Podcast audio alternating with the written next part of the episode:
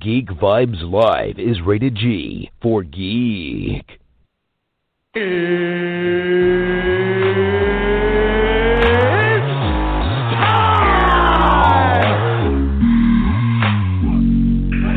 this is Matt Lesher. This is Phil LaMarr. Hey, this is Vladimir Taylor, aka the Penguin from Gotham, and you are listening to Geek Vibes Live.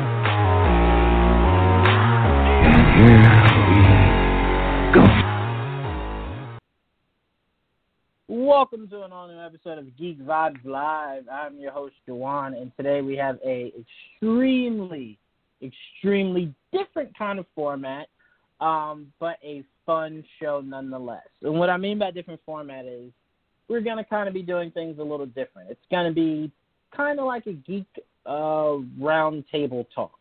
Um, so it'll be less about top news topics per se. You know, of course, when something breaking comes out, we'll throw it in there.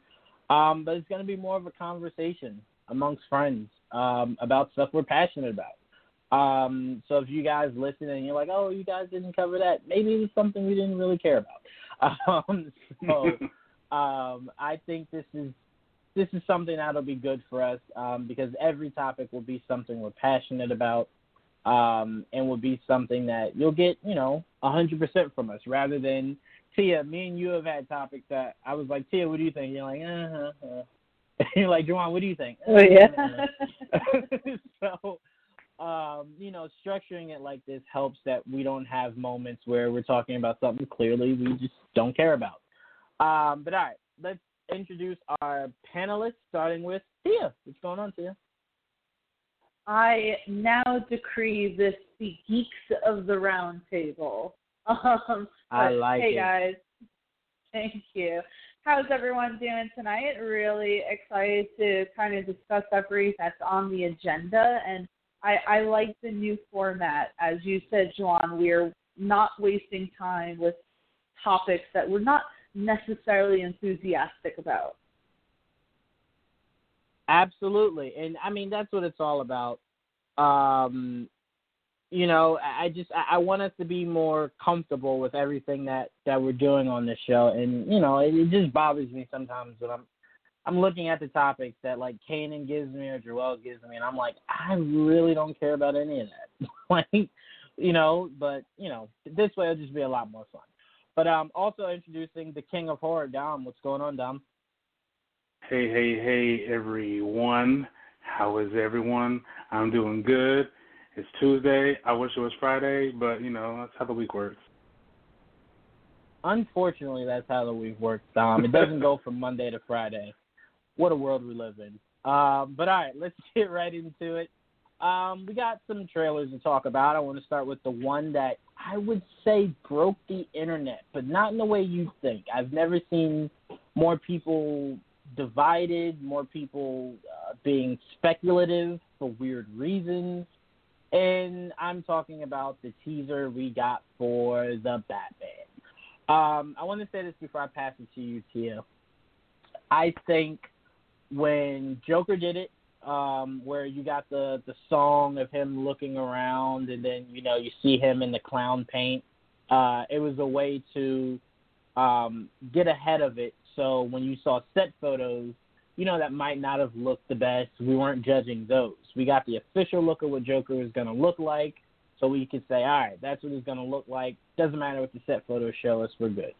Birds of Prey did that. It ultimately showed us what they were going to look like in the movie, and um, you know, Tia, me and you weren't that blown away by it, but I ended up seeing the movie and I loved it. I loved the way that they looked. I loved the actors and actresses that they picked. Um, and now the Batman is done. Uh, you know, Warner Brothers is like, hey, at some point, probably this Batman suit is gonna leak, and it might not look the best. I don't want that to be the first thing that people see of our Batman. So what do we do? We will leak, you know, not leak it. I'm sorry. We will release a little teaser so you get a feel of what he's gonna look like. You know, the kind of presence, the aura that he kind of gives off. Um, and I'm curious, Tia, did you think this was a smart, uh, not marketing move, even though it technically is marketing, but do you think it was a smart move? So Warner Brothers seemingly for the past three movies has been creating their own narrative um, as far as you know getting ahead of um, leaked set photos. Wait, that was the teaser for the Batman. It wasn't the upcoming Daredevil movie that uh, we're all expecting. I'm sorry, I was just just because of the red. I mean, as soon as that happened, I saw everyone, and obviously we're all just having fun with that. I just thought it was incredibly funny. But um, you know, the thing is with the Batman, I feel that while it was great it was great for the Joker. That was amazing scene because it was a whole it was a whole new look than we were used to. Uh, you know, seeing the Joker. Um, and then obviously with Birds of Prey, uh, I think that it was smart to have that first look kind of with them. But this is Batman, very iconic, and this is one of the. And I get what you're saying, Juwan. Like create your own narrative because the one thing that comes to mind is remember when we all saw those set photos for Titans and how awful everyone thought they all looked, and they did. Those set photos did not do the show justice at all. And I understand them wanting to kind of create their own narrative because they know that people are going to take pictures. I mean, look at what's happening with the Suicide Squad, and we practically can, I bet we could piece together what that movie's going to be about with all of the behind the scene photos that have been taken. But for some reason, I think I would have much rather preferred to see it revealed officially outside of that little bit of a teaser. Like it, what I mean is in the trailer or even in the movie where everything is done and official. They have the effects going in. I mean, it still looked good. It was nice seeing Robert Pattinson in the Batman suit. Sometimes I forget this is Robert Pattinson as uh, our next Bruce Wayne, but I didn't hate it. I actually liked what I saw so far of the suit. It kind of reminded me a little bit of the Christopher Nolan Batman suit along with the video games of the Batman suit and I I like so far what I saw of it and you know, I just I think that we could have waited just a little bit longer to have a first reveal. That's just me personally, but it definitely did what they wanted people to do, and that was talk about it, speculate, hype about it. And in that case, if this works for DC, because we were just talking, uh, you know, before the show happened, that DC, you know, while it has a certain sort of reputation, has been doing well for the past five movies. And if this seems to work for DC, then kudos to them. Yeah, I mean, I, I, I'm gonna say this to you: it's never a bad time to show me something Batman. Like legit, never. Um, but I mean, it's one of those things to where it's like doing this is important um, because to piggyback off what you said, what made Titans so bad uh, in that first season was we all thought. I know me and Joel said this to each other. We were like, well, they're in street clothes. Like, you know, what's wrong with that? Like, I'm sure they'll be in their comic ass accurate costumes, and only Robin was for season one. Um, and it just it it looked bad. I mean, I thought it still looked bad um, when I watched the actual show. You having Starfire look like a hooker is just never a good idea uh, because it's just it's so weird. Like she could have had jeans on, she could have had shorts on, she could have had you know uh, a better looking dress, a nicer looking dress on. It was just why did you make her look like that? Like why? you know, like you went out of your way to just make her look that weird. Um, and it was just it, it didn't really make any sense. Um, so it didn't didn't do itself any justice that what we saw was what they actually looked like doing what you did with the Joker, brilliant. Why? Because I saw some of those set photos. The set photos didn't look bad at all for the Joker. Um, mainly because it's really hard to make set photos of a guy that just has face paint on um, look bad. But um, you know, we could have had maybe a shot out of context or something like that. But it's it's good to create your own narrative because I can tell you right now, a lot of the talk was, what's he gonna look like? You know, what is he gonna look like?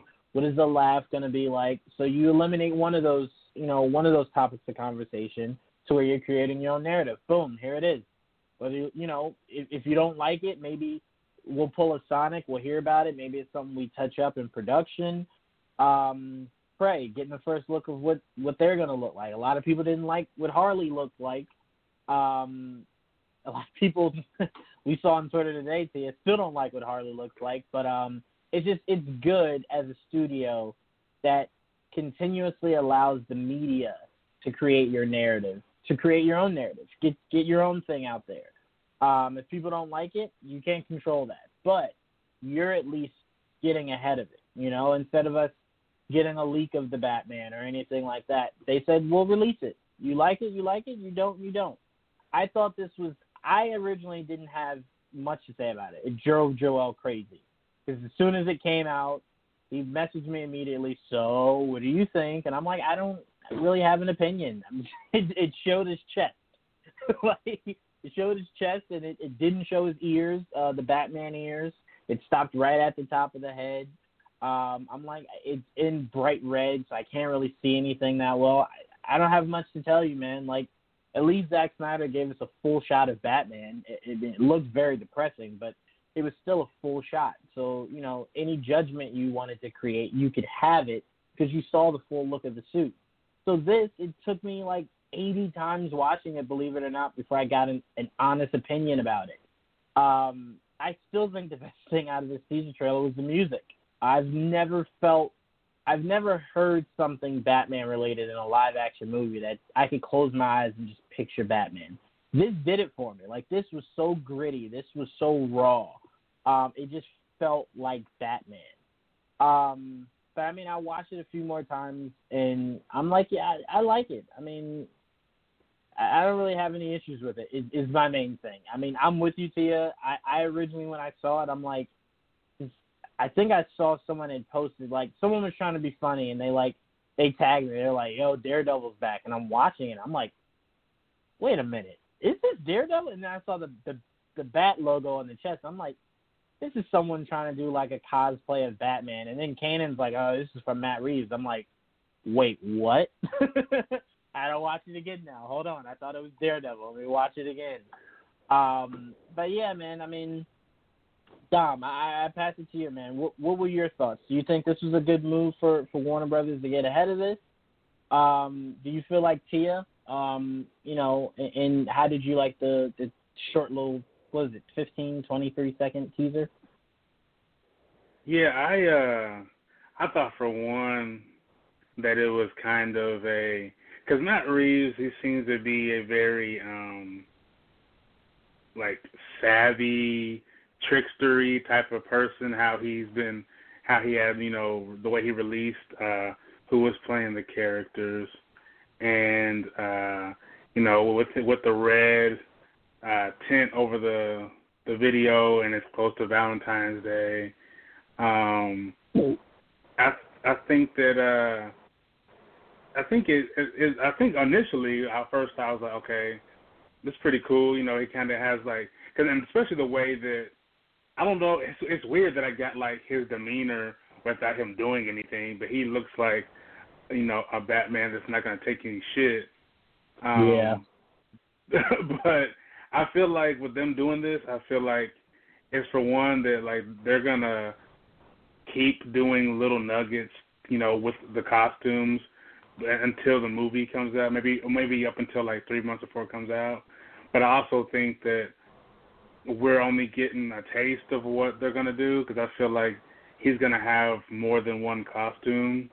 Um, because I know, like say, like with Iron Man, you know, a lot of people, lot of the fans, their excitement was, you know, every time you see him in a new movie, he has a new costume.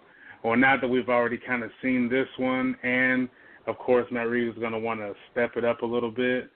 And with this one being like a more grittier Batman, I believe, I feel like he's going to have the, this costume that we see, but then later on it, it may be, you know, a updated version of whatever he's wearing in the movie, or that might be the final product, and he might have one before that suit. Um, but I do think it is uh, it's smart that they um, every time you think you're about to like it's gonna escape your mind, there's something that he tweets out that you're like, oh, Batman's coming, Batman's coming. Um, now, now it's very, it feels like it's very early, but you know the year goes by a lot quicker than we think. Uh, so I feel that this is and, and like you know since since when it's so early, it might be something he does and we might not see this at all. Um, so it is smart because even if he doesn't use it, he still kind of gave you the like you said to create your own narrative. Like, hey, this is what we're doing. So now people are not going to try to snake photos or leak video of what they see through the oh well he he's just gonna show us anyway. So it might be a preemptive strike on people trying to sneak paparazzi photos, even though they're gonna do it anyway. But they're not gonna have possibly the um the want to to do it that much more because he's just gonna release it himself.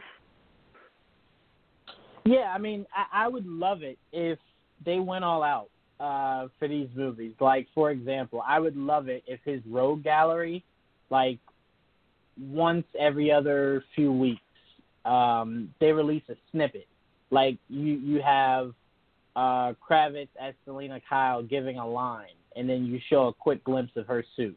Then you do maybe next the month after Nygma doing the same thing, and you get a quick glimpse of his suit. I feel like the more you you build up, you build up, you build up, like these aren't bad things. Like you showing me their suits. Like one thing I want these movies to think of, uh, to think about, because I think they overthink when it comes to it. If you show me what the Riddler looks like, right before the movie comes out, and then I see the movie, I'm not gonna go, oh, I already know what he looks like. I'm not excited right. anymore. No geek has ever said that. Like no geek has ever said that.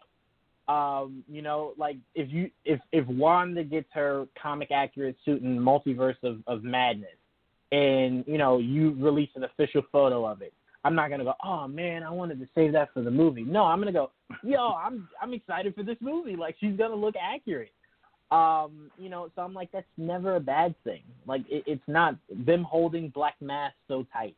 I'm like, you do know if you show it to me, like for example, Dom, you showing me Mysterio with the dome on, right? When we saw it in theaters, we were still like, man, they really pulled this off. No one went, Right. oh, I saw it in the promo images. I'm not hyped anymore. like no one's ever said that. So I'm like, releasing that only builds hype. That's part of marketing. It builds the hype. People are like, oh, I need this movie. Look how dope Penguin looks. Look how dope Riddler looks. Um, and you know, it just it, it eliminates all the problems that people create their own narratives of. Like if you have Oswald say a little something, um, they were like, oh, that's what Colin's gonna sound like. Oh, that's what Riddler's gonna sound like. Like none of this is bad. Um, and Tia, I'll even ask you, like, how much would you love it if um, James Gunn released every every few weeks or whatever leading up to when the trailer drops for Suicide Squad? If each each member had like a small little teaser like this, um, where maybe it's like they say like a little line and then like you get a quick shot of what they look like. Um, to me, it only enhances the hype. Like it doesn't do any harm to your movie. But I'm curious, Tia, do you do you feel the same, or are you kind of like keep it all bottled up till you release the trailer? Oh no, I'm completely with you. I think that would be really cool. I think I said in one of our previous podcasts that you know, and this isn't just me saying it because you know, obviously I love the Punisher, but before season 1, I want to say for like the month beforehand, every day that Twitter uh page released something, some little snippet, uh something to hype you up, and it wasn't maybe always footage of the actual season. They did audio recordings and stuff like that. They really teased it up that first season. And maybe if DC and uh, you know Suicide Squad, the Suicide Squad, I'd be so happy if they did that. I think it would be really good in DC for them to kind of ad- adopt some something like that. You know. Yeah, I mean, I'm looking at it like this: like, if you do a shot of like all you hear is Bruce saying something like, you know, I, I want revenge for blah blah. blah. Like I, I, I, I'm on the spot, so I can't think of anything creative. But you have Bruce saying something, right? Like something really profound, and then you get a quick shot of him sitting in his chair with Alfred behind him.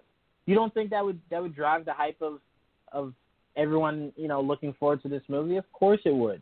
And there's nothing bad about that. Like that line he said might not even be in the movie. It could have been something they just said purely for that teaser. Um, and I'm like, of course, everyone's to say, well, Juwan, you're saying that because you just want Batman stuff now. I'm saying this for any movie. Like, I'd love it for the Eternals, mainly because I don't know who the hell the Eternals are. So I'm like, you giving me like little snippets leading up to when this movie comes out would be perfect.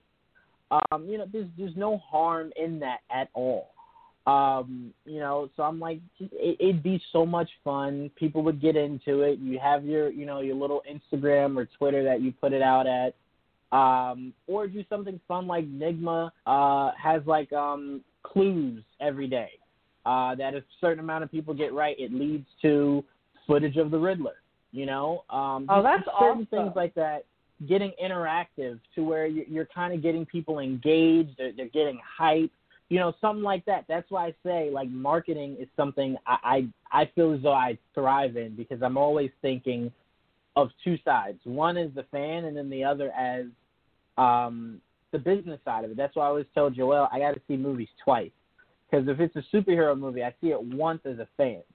So l- let me explain what I mean by that. When I first saw BVS, I saw it as someone who was extremely blown away by that first trailer extremely blown away about how great I thought Ben's Batman looked, and extremely blown away about the idea of seeing Batman, Wonder Woman, and Superman all on the same screen, right? So I left the theater. I remember my, you know what my post was, guys? As soon as I left the theater, best superhero movie ever. You know what my response was the second time I left the theater? Eh, not really. no, I was I was I was kind of wrong. I, I was kind of wrong on that.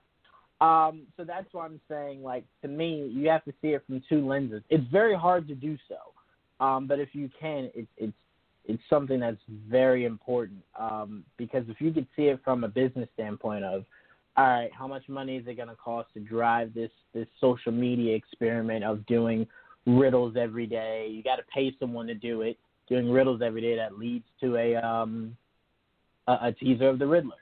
Um, sure, yeah, but it wouldn't cost you as much as it would if you allow people to create their own narratives. Um, so I'm like, you know, just get behind that. Like again, I told you guys, T, I told you, I feel like well before it was even a thing. Birds of Prey was, was doing a horrible job marketing. like I said that from like so far out. I'm like, I don't know how this is how this is gonna work. They're not marketing. I haven't seen anything. And I told you what bothered me the most was their last trailer came out so close to the release of the movie. Why would you ever do that? like, if you needed to, to touch anything up or anything, you're pretty much just saying, hey, what we got, it'll either work or it won't. Um, it, it's just never a smart smart thing to do in today's world where literally narrative means everything. Um, but before we move on, I did want to ask you. I'll start with you, Dom. Um, the bat piece. You're not one of those people that that believes that it's Joe Chill's gun that he shot Bruce's parents with, and Bruce is now creating that as a symbol. Um, are you one of those people that believes those are two handles, like of, of guns that he made into like a bat symbol? No, I thought it was just some kind of like, for lack of a better term, some kind of like steampunk type of just like what I had lying around to make this symbol type of kind of like a grunge. He gives he gives me like the vibe of like a grunge Batman where it's gritty, it's dirty, nothing's shiny or polished. Everything looks kind of like he's been punching concrete, and I just kind of added to the aesthetic. So yeah, I didn't. Yeah, I didn't. I don't even know where did that even come from. Uh, a bunch of fans were were theorizing about it. Um, oh, okay. and it just it, it spun out. Um, but see, I asked you the same thing. Did you think that, or were you kind of just like, oh, he was just being creative with like his bat symbol? I I don't even think that I thought that deeply about it. I saw all this stuff on Twitter about the um what you might call the theories of what it could be, two handles, and to be honest with you, I stared at that symbol for so long. I'm like, I don't see it. and I thought to myself, I'm like, am I just like not seeing this how everyone else is seeing? Because I don't get where they came from. And then obviously there was the big thing of uh, uh Grace Randolph doesn't know who Joe Chill is and everything, and then that kind of you know gained legs on its own. And I really didn't think I like um I like Dom's kind of theory there. It's just gritty. Uh, anything steampunk I like. He just took anything that he had put together. Uh, obviously, Lucius Fox did not put this costume together for him. right, right. Which which is interesting because um, apparently this suit is hand stitched. Apparently, Catwoman's suit is hand stitched.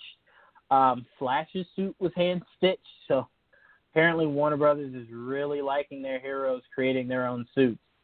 Um, I'm usually never really a fan of hand stitched, um, but this is a first, our first time seeing Batman, so I'm fine with it. I just don't want to get to Batman three, and you're still telling me he's hand stitching his suits. Because I would tell you, um, there's a Lucius Fox guy somewhere. He should be somewhere around there, willing to help create a proper suit for Bruce. Um, but this is a good first suit. Um, I know the main thing I, I told you all bothered me was when when you see the the people that put it in black and white, when it zooms up to his head, uh, the headshot, you see his eyes. I don't ever want to clearly see Batman's eyes. I like the white over his eyes, but I told Joel maybe some tech that drops down to where there's like white eyes and he uses it for like seeing through buildings or, or, or whatever. Um, so holding out hope for that. I'm just never a fan of it only because I'm like the jawline shows. Now you're showing the eyes. I'm kind of like if someone were to look Batman in the eyes, like talking to him, you can't really piece that together. Like, like imagine what Bruce would look like, and then you just go, all right, let me remove the mask with my mind. Oh yeah, Bruce Wayne. Batman's Bruce Wayne. Um, so I'm, I like my mask to cover as much as possible. Um, but yeah, I also had a.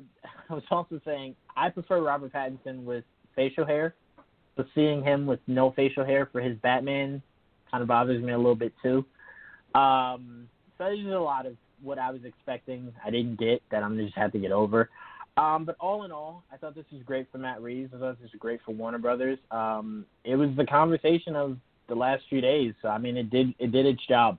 Um, so now they could film without the the stress of worrying about uh, an improper image getting out. Um, now whatever we see in set photos, we know or we saw what it should look like.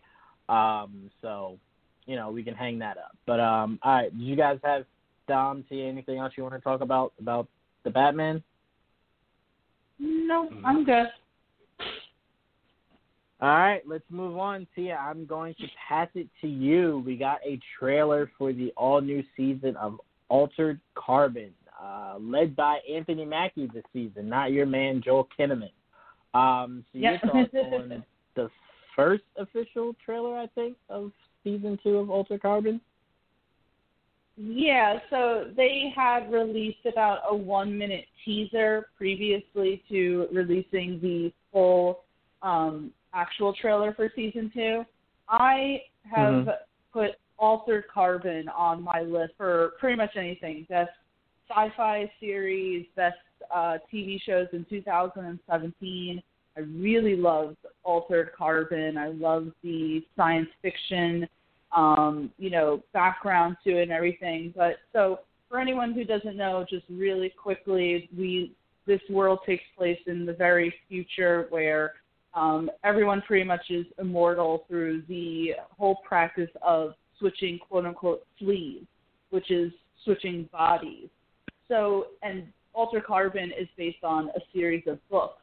So the main character, Takeshi Kovacs, always changes sleeves. So while he was, say, quote unquote, Joel Kinnaman in the first season, it was never intended for Joel Kinnaman to go further with that. It was always going to be a different person. And the fact that it's Anthony Mackie is really cool. I whenever you have a different actor who's trying to play the same character, you wonder how much of that is going to bleed into the next person.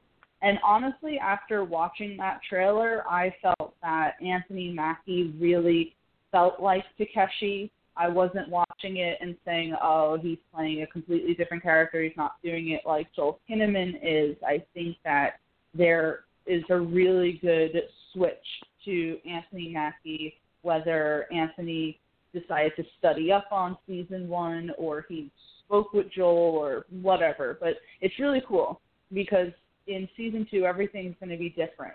Different sleeves. They're on a different world now.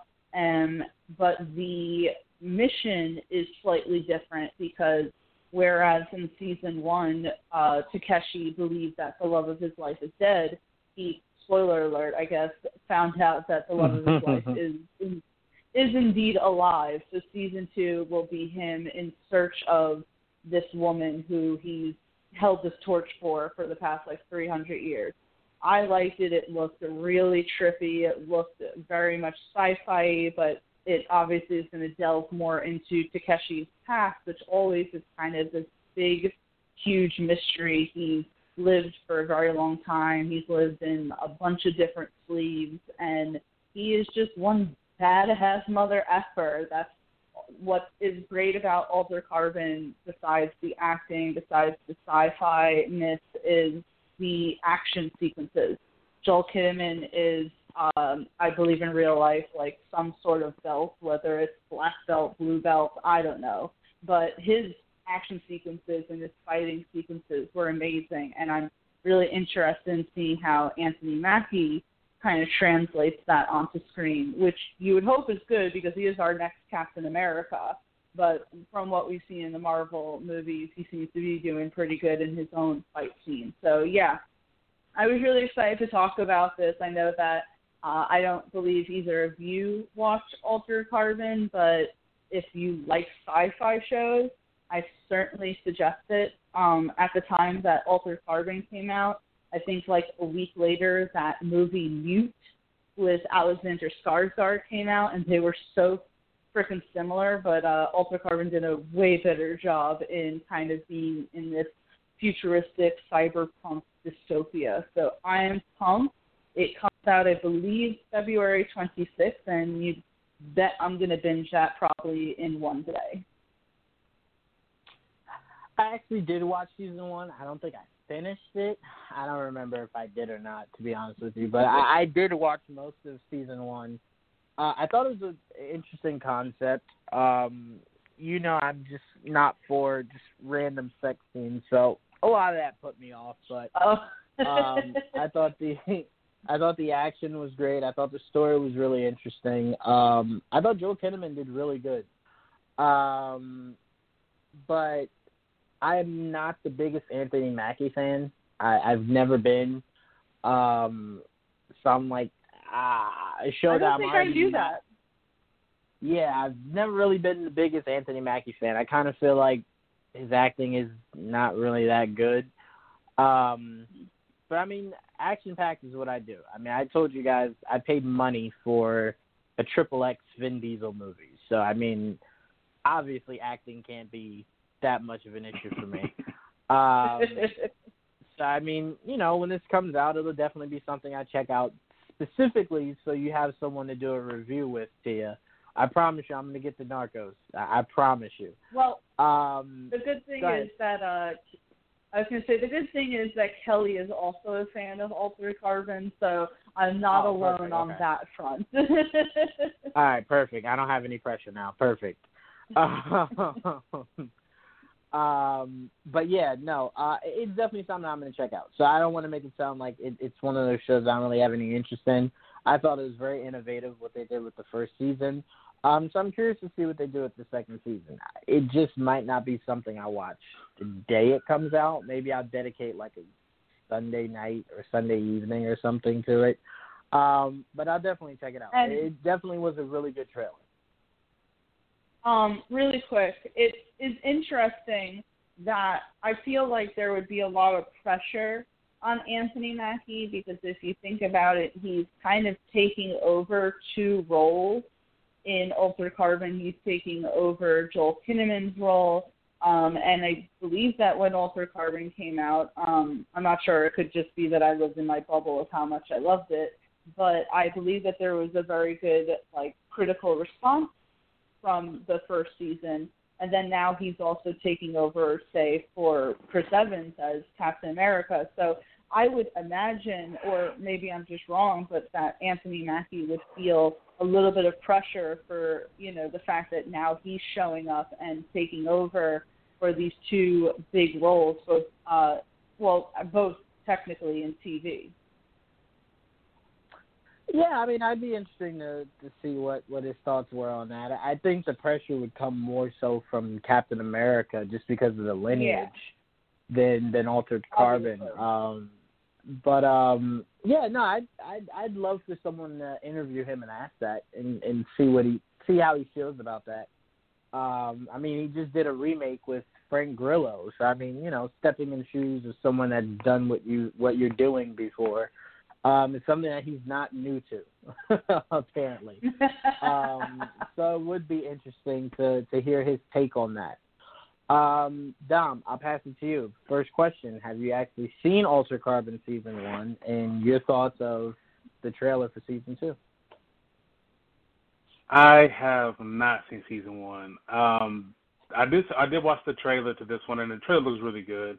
And the the thing about I think at the time when Altered Carbon the first season came out is when I right when I got into um, Black Mirror and I completely like it's on my list still to this day, but I can completely forgot about it. But when I saw the trailer for the first season, I knew it was something that I would like because it kind of um I'm, I'm into science, so you know I had always read things about DNA splicing and you know transferring consciousness and you know la- uh, over the past couple of years they had talked about doing a head transplant with a guy. Um, so like the, people, you know, no one wants to die. We all want to like live as long as possible. So when you're, you know, dealing with sci-fi and the fact of like people changing uh, different bodies so they can be the perfect form of of, of a being uh, is very interesting. Um, so it's definitely something I'm gonna go back and watch so I can enjoy season two. Um, because you know when stuff is like somewhat of a reality, like this show is, like there's roots in what they're talking about, and to see it play out a certain way, um, it's one of those things that's kind of scary because it's like that could be a possibility. You know, we the uh, satellites came uh, was an idea uh, by the author of um, I want to say like invasion of the body snatchers or something like that. And then you know the the government or scientists were like oh satellites that's a good idea. And then we made satellites. So there's things you know in these types of uh movies and TV shows that is um very genius because it kind of uh predicts the future in a way. Um you know we saw we all saw or read iRobot and then now AI is like the talk of you know the G7 summit and the Bilderberg group's you know little thing. Like so like something like this is something that we should like pay attention to because somebody is going if they, if they think it's a good idea um and there's like some tangible way that this can happen in some form or fashion there's some billionaire that's to be like you know what I don't want to die so I'm gonna try this thing.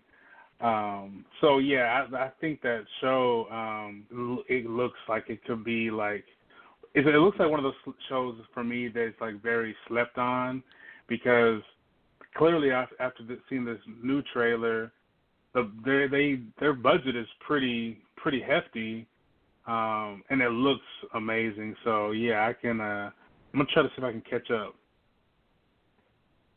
Yeah, you definitely should. It's definitely uh, a fun show, and I would highly recommend everyone to checking it out. Joel Kinnaman did a really good job. Like I said, I can't remember if I finished it I think I was maybe two episodes away from finishing it, but I did enjoy what I saw. Um, I know that sounds horrible, but I did enjoy what I saw. Um, I just can't remember what the ending was. Um, that that's the only thing that keeps stumping me. Like I remember almost everything else, just don't recall how it ended. Um, but I did have a lot of fun with it. Um, I think you would enjoy it, Dom. I think Dom, if you have not seen it, me and T, I highly recommend The Outsiders. Um, that's also a show that is not really being talked about as much as I would like it to be. Um, it is a really, really, really good show that has Daddy Mendelsohn at the helm, um, and is just a really great Stephen King adaptation. Um, you know, me being so hyped over Doctor Sleep last year, um, and then coming into The Outsiders, I'm like, this guy can't miss. It too was was really good. Um, you know, The Outsiders was really good. Tia, we're we're gonna have to do a podcast about that show soon. Dom, have you seen The Outsiders? I haven't. It's on it's on my list too. oh man, yeah, you gotta let me know. I, I want I want to yell at you for not seeing it yet, but then I I remember the fact that I've not yet seen Carnival Row, and everyone keeps saying, "Yo, you gotta see it. It's really good," and I'm like, I'll get to it. I don't think I'm gonna get to it, uh, but hopefully I do. Hopefully I make time for it. Um, but all right, uh, Tia, did you want to add anything else about altered carbon? Altered carbon? No, I'm good. All right. Um, I did see in the trailer my my girl from Power that played Angela on Power is is in it. So I'm like, yeah, yeah, I'm digging it. I want to see what she does in it. Um, so that's another thing for me to be extremely excited about for for season two. But um, all right, let's move on to our main topic.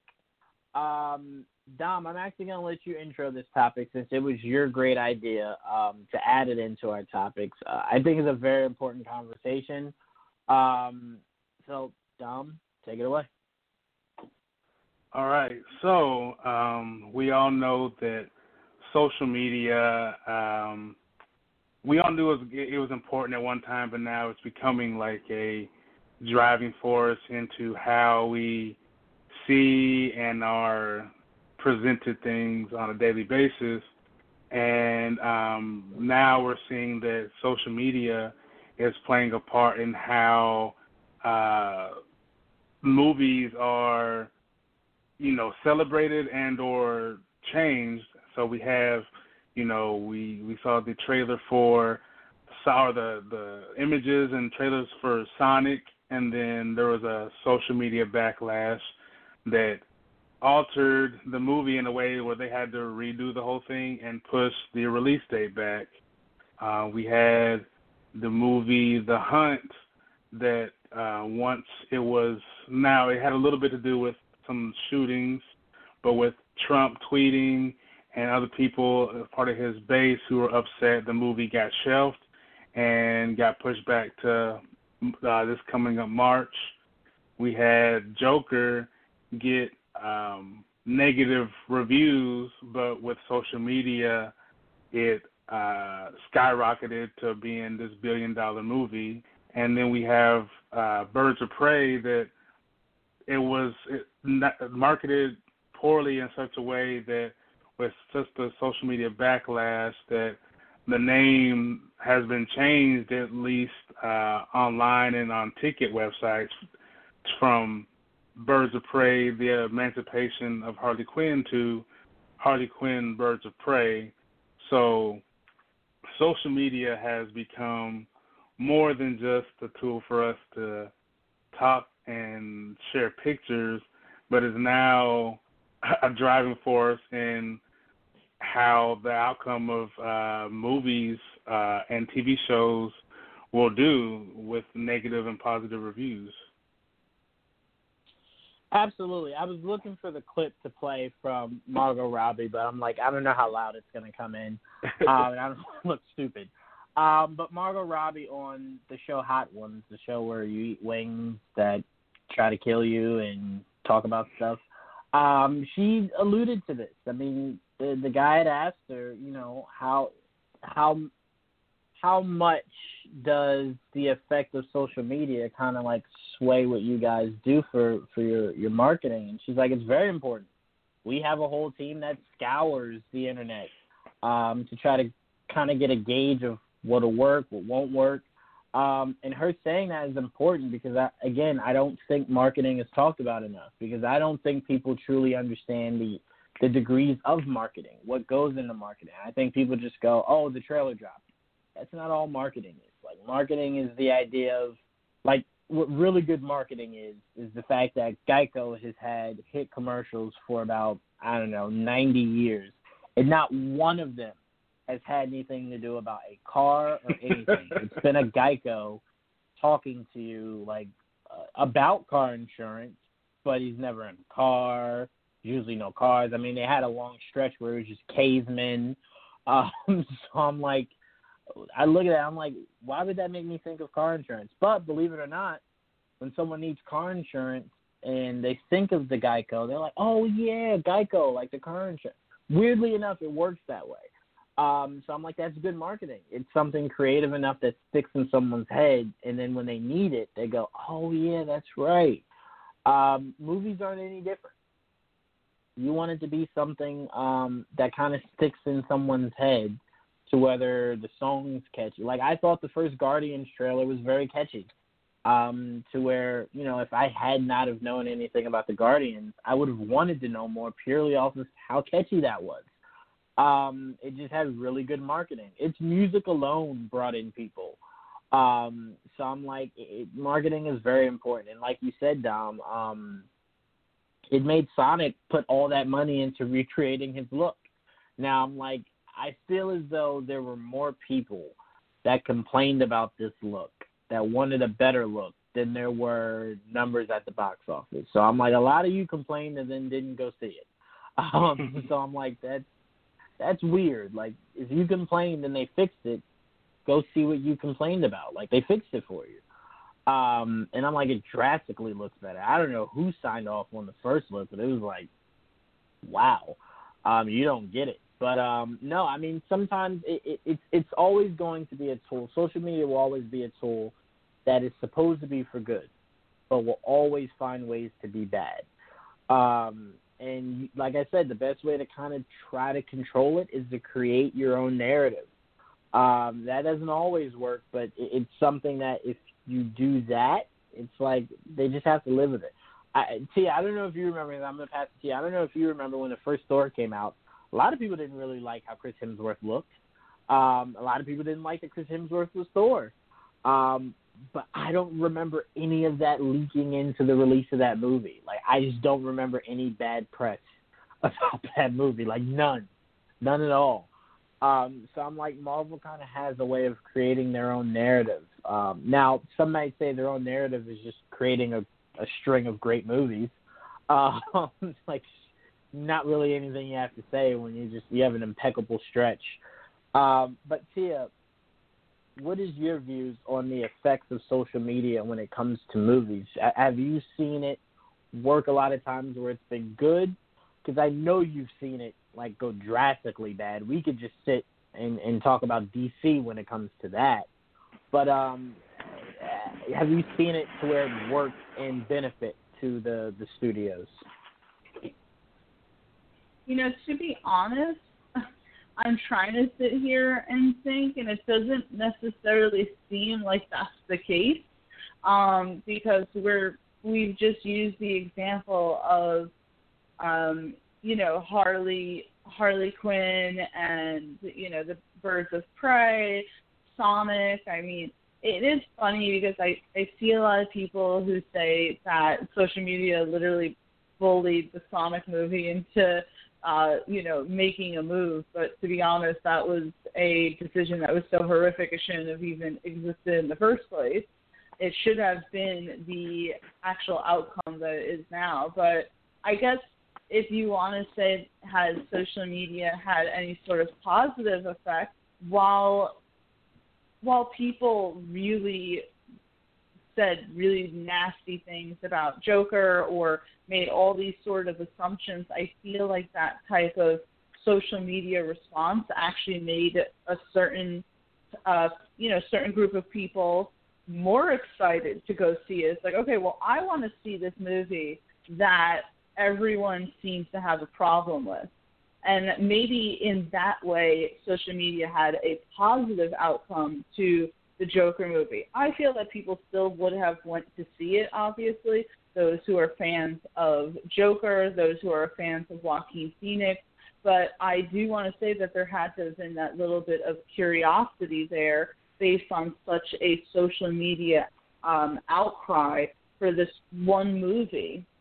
So maybe in that sense, you can say that that is where social media had a positive effect. Maybe not intended, but what is the old saying? Um, that any press is good press or bad press is good press, something like that. Where yeah, even though, yeah, exactly. So in that case, it helped. Um, Captain Marvel had a lot of negativity surrounding it just because people wanted to be negative about that movie, and I think maybe that made the response stronger for people to want to go to the movies to go see this movie. So I guess in that case, while it was unintentional because people wanted to do the opposite, right? For say Joker and Captain Marvel, people took to social media because they wanted people to not go see the movie, and instead it ended up having the complete opposite effect. But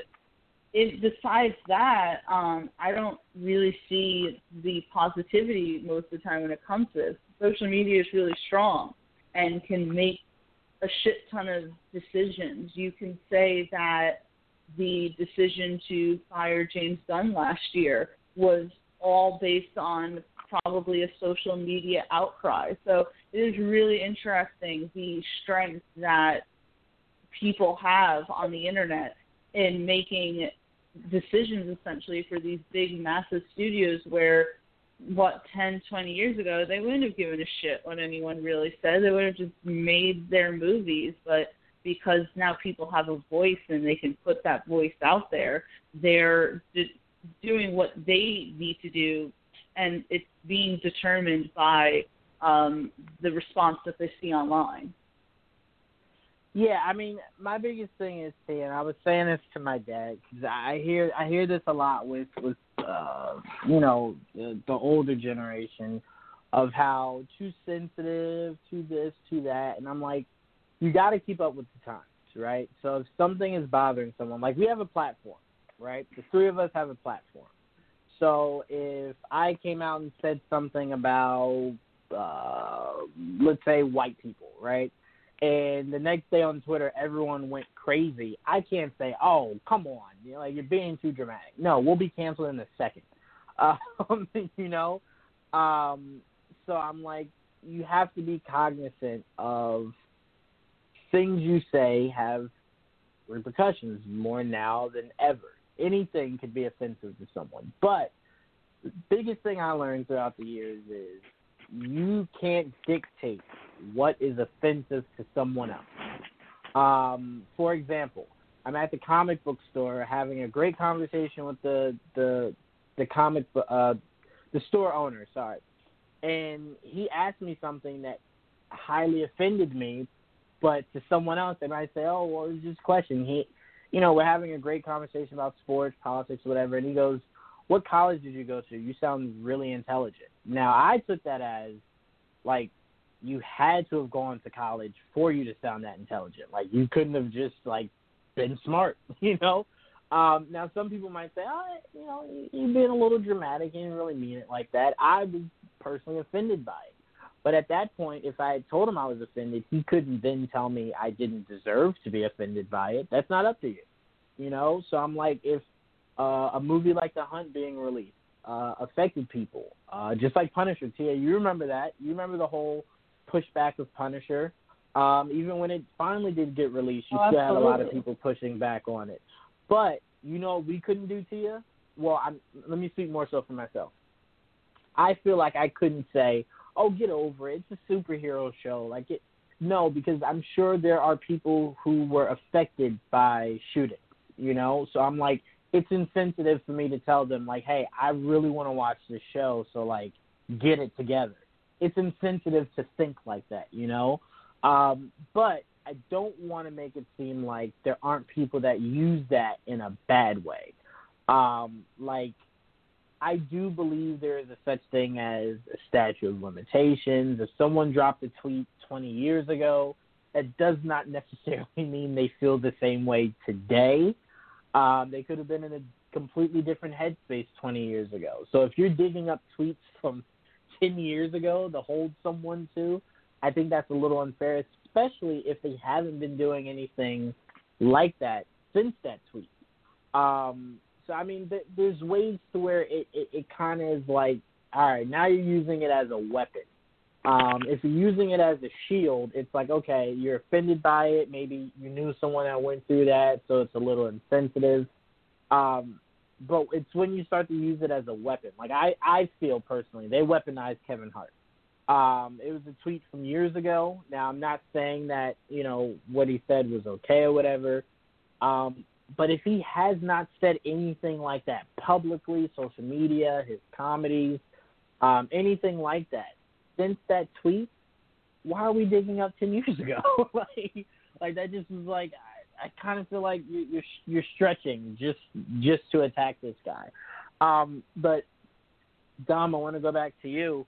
Do you feel as though it was the right move for the hunt to to push itself back, or do you feel on the vein of you know, it's it's it's a movie. You know, it's not really that serious. Just release it because it's gonna come out at, at at some point. So I mean, you're gonna be offended whenever it comes out. Um, they're not gonna shelve thirty million dollars that it took to make this movie. Um, you Right. rarely get that. Um, so are you more of the the mindset of why push it back? Because if instead of coming out in October, it comes out in April, you'll still be offended come April. you know, like that won't change. Like, where do you kind of land on that? I um so I I think for the for the studio um cuz I believe it's uh like Jason Blum and um Yep, Universal. And I want to say like um for them you know uh Trump tweeted about it and he kind of took it as a win for himself but no one, you know, in reading about, you know, how, you know, Blumhouse operates, they were clearly thinking of the victims of the shootings that happened, um, because they make horror, and people are always going to be offended in some way about horror type of films. So I think it was more that those situations were fresh and new, and I think it wasn't even just a movie. I think uh, itself, I think it was the marketing they were going to use for the movie, and they were like, okay, this is a bad idea, um, especially because it's called The Hunt. Um, now you could, you know, I've seen arguments, um, you know, that the Purge is, is similar. So is the Purge okay? But I was like, yeah, but the Purge didn't just isn't about to come out. Um, so I think uh I think they made the right move to like shelf it. I knew that they were gonna release it because I think it's a kind of an interesting idea. Um and I think they also they made a lot of moves because I, from what I've read and they didn't confirm it but they didn't deny it either but that the original title was Red State versus Blue State. Um right. and uh so the movie is supposed to be you know a satirical pol- socio-political type of uh movie and it's some it's meant to offend people and want you to talk and you know realize that you know certain things that we that people think are outrageous and this is how outrageous it is but you know people especially with marketing uh, and a movie like that, they're going to take it very literal as an attack.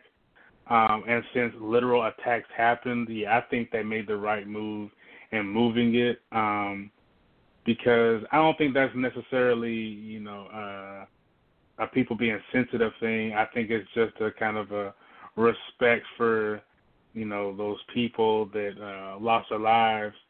Um, so yeah, I think they made the right move. Uh, I'm curious to see um, what the backlash is going to be like now for that movie because of uh, the new marketing, like the new trailers they put out, because the uh, the new trailer, you know, has people talking about, um, you know, Hilary Swank's character is like, you know, I thought freedom of speech was still a thing, and the guy's like, don't First Amendment me. So they're kind of mirroring all the arguments that we see on Twitter, on Reddit, and they made it to where she's saying that it's all it was all it wasn't a real thing, but then you know Gilpin's like it's literally happening. So I, I think it's uh I feel like they possibly changed. They did some reshoots to kind of make sure that hey we need to make sure that they know that this person was trying to say that it wasn't really a thing um, because there's just you know a lot of people nowadays who take it into their own hands to recreate stupid things that they see and not take it for the entertainment or educational purposes that it's intended for. Um, so yeah, yeah, they made the right move. I think there needs to be a re-education for people though, how to interpret anything, and because everything can't be, everything's not literal. Some things are meant to be interpreted and for you to learn and say, "Oh man, I'm I'm stupid the way I've been treating these people." You know what? This movie taught me a lesson, but people are not realizing that that's the point. But uh yeah, I'm curious to see what it's gonna what's gonna be like because uh, now their whole thing is the the most talked about movie that's never been seen, and I really hope that I can get a screening to that movie because I really want to see it. when Yeah, I mean- um they first Go ahead. sorry, John. No, no, no, no. Go ahead. say- I was just gonna say when they first released the original trailer for the Hunt, I don't know what's wrong with me. Did I? I just maybe I just didn't like before. I just didn't read that much into it. Um, I, it was only till after where I saw the big backlash. But to me, it looked like the American version of Battle Royale. I don't know if either of you've seen Battle Royale, but it's probably one of like my favorite movies. Um, with this whole concept of a bunch of people just being thrown, uh, you know, in, in a area together and forced to, you know, then kill each other. um, so I thought that was like a cool Blumhouse idea, and then suddenly it was like, oh, big thing, and then as Dom said, the original title was uh, Red State versus Blue State. So I guess I could see that, but um, I am happy that it's coming out. I had thought that that was one of those things that they were just going to scrap the movie entirely. Um, but if they postponed it because there was uh, a shooting around that time, I completely understand.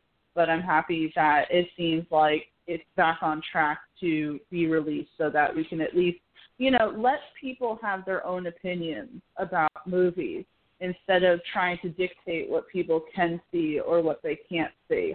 Um, let it come out and let people watch it and see what they think about it themselves.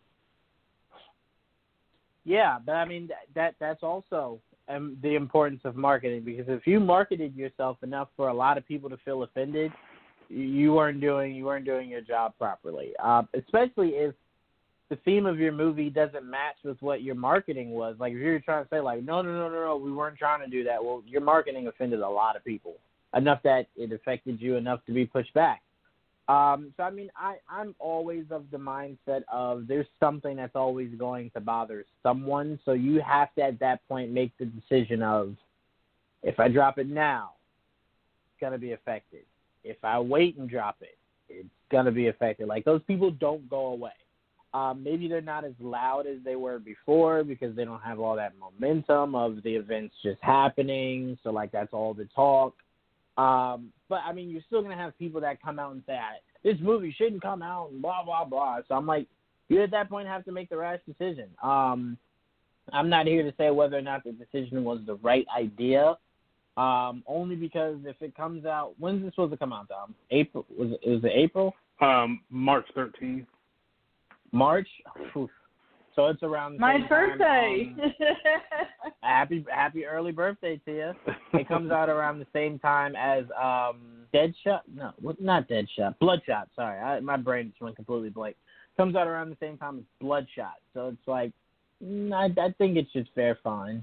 I think it picked a, a proper spot. Um, I mean, depending on how well the Invisible one, uh, the Invisible Man is, because uh, I mean, Bad Boys was number one for like 800 weeks. So it's like Visible Woman could catch steam around the end of February, head right. I still think it was poor for them not to put this movie out around Valentine's Day. I, I I do think that was a mistake, um, mainly because you could have played played off of uh, what happens when love goes wrong, and like you could have really built that up into something. Um, but towards the end of the month, I'm like, all right, yeah, we'll we'll we'll see, we'll, we'll see. February is usually a weird month for anything to really come out. January and February, uh, that isn't a romantic comedy, so we'll we'll see what it does. But um, uh, yeah, I mean, like you guys have both said, I mean, it's one of those things where it's like you kind of had to do this. Um, so I mean, I, I would just say just be cognizant when when you're making these movies. Just be smart about what you're marketing. Like when Saw comes out, you dealing with, uh, you know, these killings being around police shootings. Be very careful. like be very careful with what your marketing turns out to be heading into this movie. Uh, I think if you're smart you kind of make this movie feel like the old ones, where it was kind of more so individually based. It wasn't like a group of people. Um, and then let it be let it be shocking when you walk into the theater and you're like, "Whoa, this is about what?"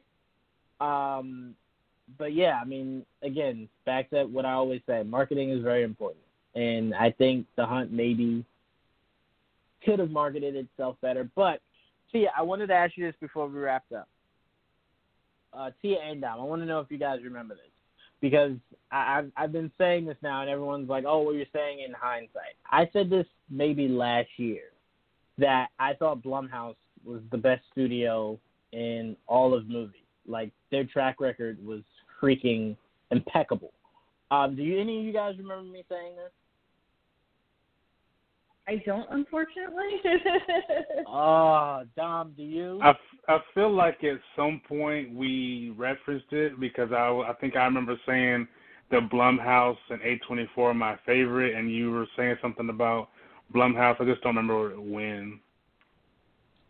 Oh man, because I, I was I was saying like I was just because a lot of the movies that they've been attached to, I'm like I didn't know that was Blumhouse, didn't know that was Blumhouse, didn't know that was Blumhouse. Um, but yeah, so I mean, regardless if people think I'm just you know latching on or whatever, I'm still saying Blumhouse killing it. It is not getting enough recognition. Same as A24 Dom. Neither one of those companies gets enough recognition. Um, and they are like quietly, not really quietly, killing the game right now. yeah. So I and mean, not spending a lot of money. And not spending any money, Dom. Like you're not spending money and, and the thing is, their movies because to me, A24 and Blumhouse, like if you're Blumhouse, you're putting out a lot of horror movies.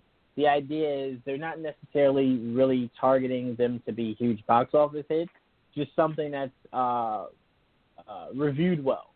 So like they could do another one and another one, and maybe it builds steam. Mm-hmm. But they're making money and they're getting really good reviews. Same as A24. A24 is not making billions off of one movie, but it's it's it's eating up some of that box office because they're picking great spots to put these movies out. Um, but what impresses me about A24 is they're getting Oscar recognition. Um, and, right. and that's not easy to do when you launch yourself onto the screen like A24 has.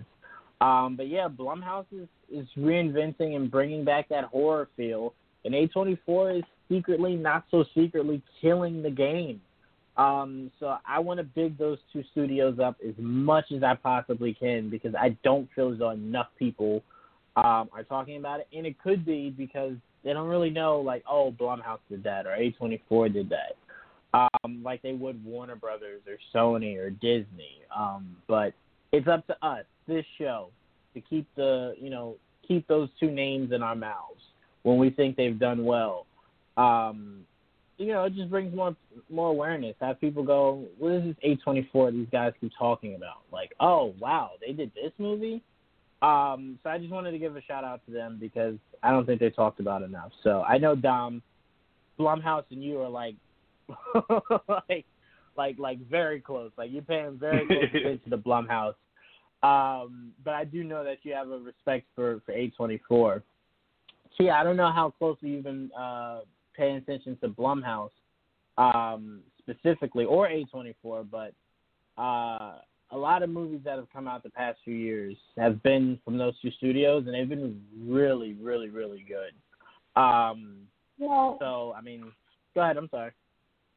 Well, I was going to say is that I don't think people realize that like A24 comes out with some fantastic movies. I've watched movies that it'll say uh, A24 production that has been very good, but maybe people don't necessarily realize that Blumhouse does more than say your quote unquote horror movies. Like I just watched this movie on Netflix that came out a few years ago called The Keeping Hours and while it had like a supernatural theme to it, it was like a real. It wasn't a horror movie, it was ended up being this really beautifully done movie, and it was a Blumhouse production. So I think that when mm-hmm. people hear Blumhouse, they only think of Halloween movie, uh, you know, Jason Voorhees and uh, and Michael Myers and stuff like that. But they do other things. So if you're not aware of studios like Blumhouse and A24, you're missing out on some really good films. Absolutely. And if you I think if you call yourself like a film fan and you're not familiar with those two at this moment, at, at this moment that we're currently in, um, then I would definitely have to have to check you and ask you, are you sure you're a film buff and you don't know A24? or Blumhouse. But no, I completely agree with you, Tate. That's a great point. Blumhouse doesn't only do uh, your your uh, slasher films. Um, they they put their names on a lot of stuff that turns out to be pretty good. Um, so huge shouts out to them. Dom, make sure you you get on uh, starting the Outsiders, man. Because uh, me and T oh, are yeah. doing that podcast soon. We are doing that podcast soon because I have not been creeped out this much in a long time since I was a kid. Um, that's how good this freaking show is. Uh, brings me back all the way to uh, nightmare I had where I thought I saw someone standing in my closet, like in my hoodie. Um, like that's what The Outsiders makes me feel like, and like it haunts me every time I watch it. But great show, great people behind it. Shout out to Daddy Mendelsohn. Um, I think that's all we got for this episode. We wanted to do an episode since we didn't have one Sunday. Um, so hopefully we'll have one this up and coming Sunday. And we're me, Tia, and Dom are gonna get together and figure out when we're gonna do another Geeks Against the Grain episode. We might do a little bit of changing up with that also. Um, but yeah, guys, stay tuned. We have so much to, to offer you guys. Uh, season is coming. We just signed so many people up for so many different cons all over the globe. It's giving me a headache. Um, but we will have coverage for so many things this year, so make sure you guys stay tuned for that. Um, and I do want to say, me and Tia have something super crazy planned for New York Comic Con week this year, so stay tuned for that also. Um, but that's all we got, guys. We'll see you same time, same place this Sunday, hopefully. So then, peace. See ya. Peace.